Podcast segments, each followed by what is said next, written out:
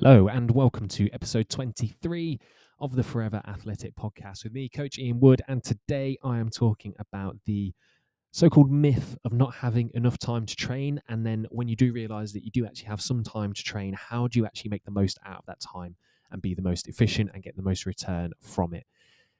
Because the first thing I want to tick off on this is that we don't want a lack of time to become an excuse for doing no training or no exercise at all, because if you're listening to this, you know that exercise and training is very, very important for you in a myriad of different ways.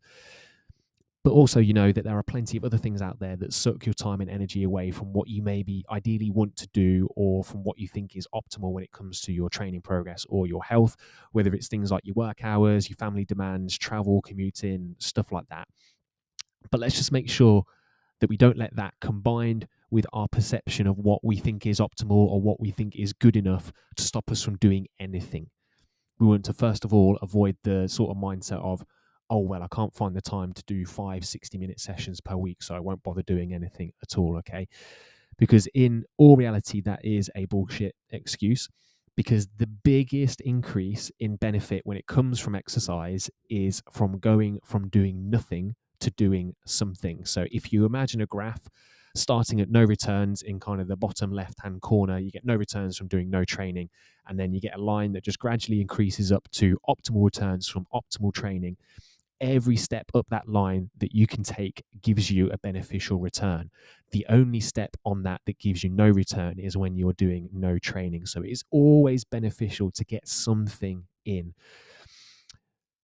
So whether this is you and this is kind of where you're at right now, what I would do is head back to episode six and learn all about taking imperfect action.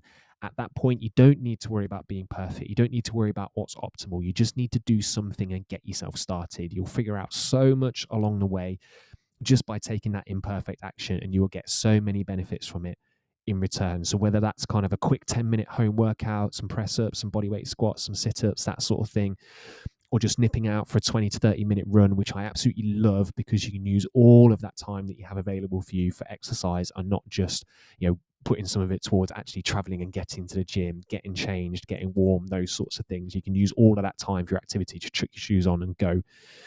Because if you're honest with yourself, everybody has time to do something, even if it's small and imperfect. But it does help, and it will start you making some momentum. So if you listen to this podcast and you're not currently doing anything at the minute and you feel that time is a real barrier, just remember, imperfect action, get started. Something is always better than nothing, and that is the biggest step forward that you can take from going from doing nothing to doing something.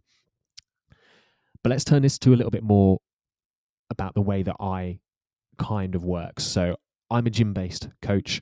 I work in free weights, resistance training, that sort of stuff. So for most people, there will be an element of traveling to the gym, and this is where my area of expertise is. So let's just kind of focus a little bit more on how we get this into our working week. So for me, the best way to make sure that you have time is to make time, especially as a busy person, a busy everyday athlete. So take a second to be honest with yourself at this moment.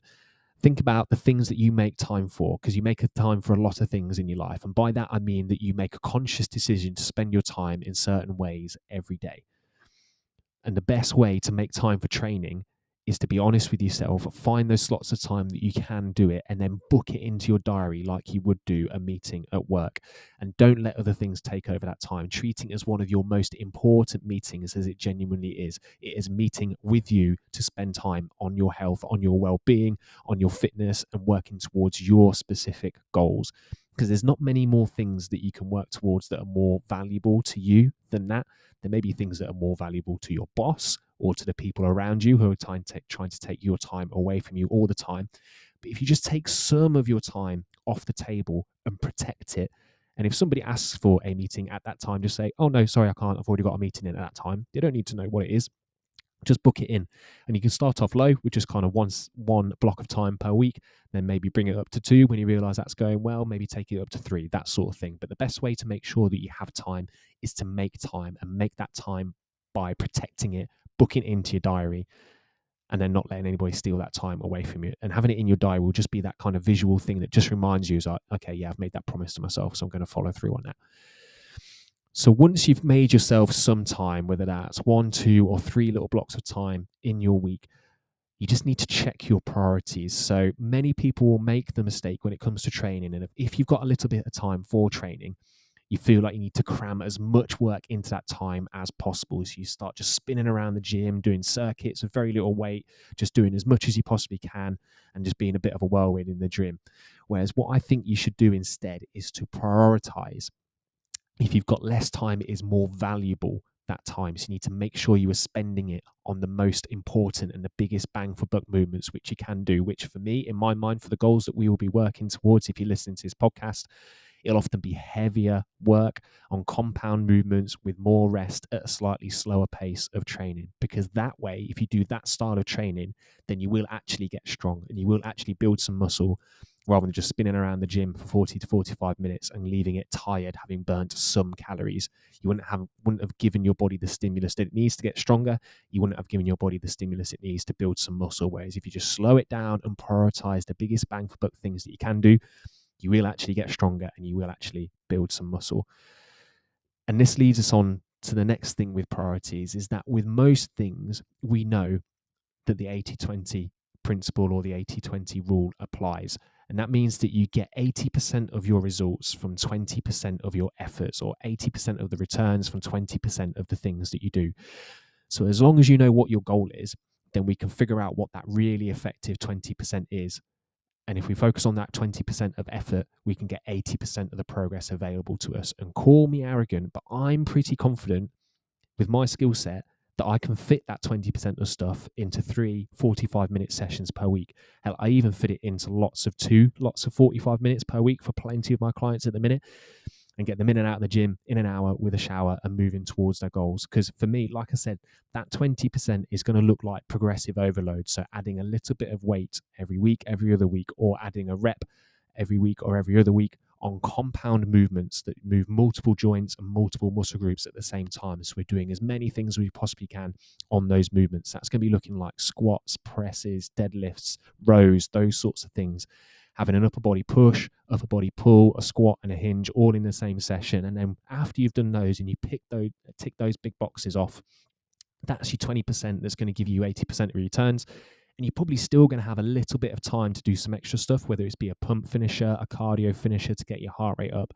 You can do those with that remaining time and start chipping into that final twenty percent of progress that is on the table to be had with whatever time that you've got left, knowing that you've ticked off the big twenty percent of bang for buck stuff, okay? Because after that, anyway, you're starting to look at diminishing returns as it is, and we shouldn't really be stressing about missing out occasionally or even totally on things that have diminishing returns anyway at that point. So this is where you've done that twenty percent of work that's got you eighty percent of your progress, okay?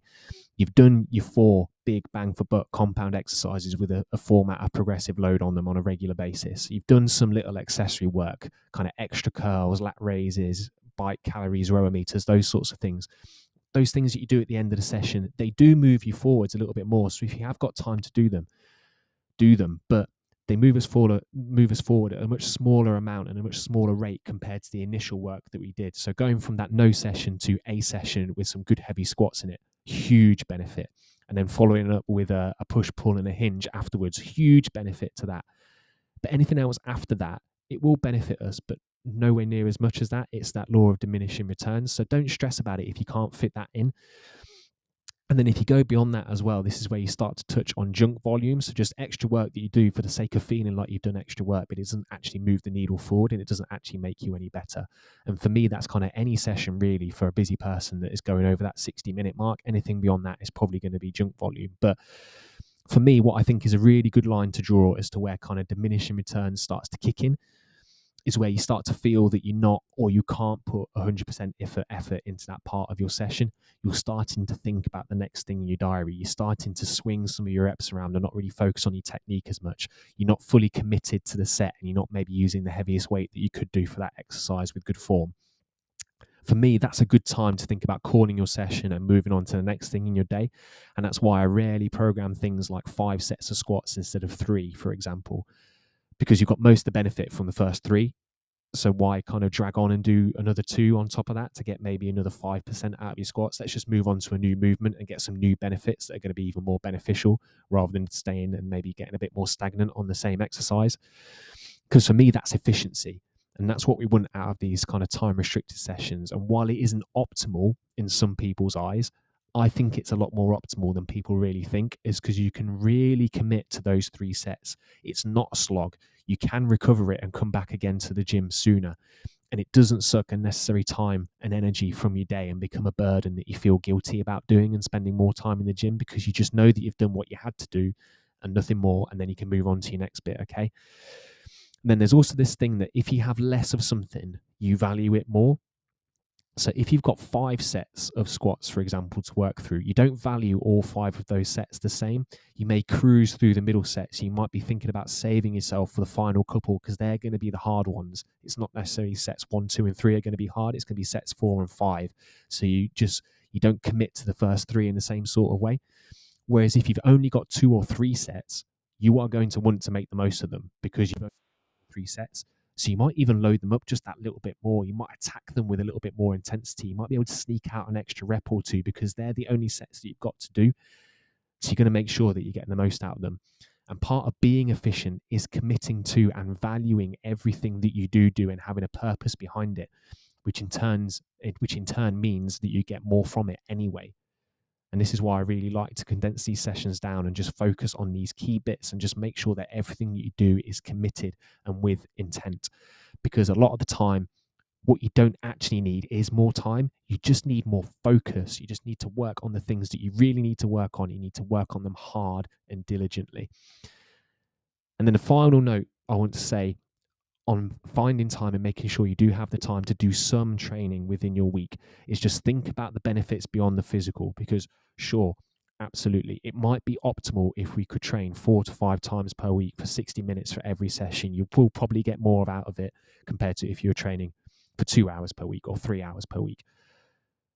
But exercise, when you make time for it, even at those lower levels, it has all these benefits beyond the physical as well.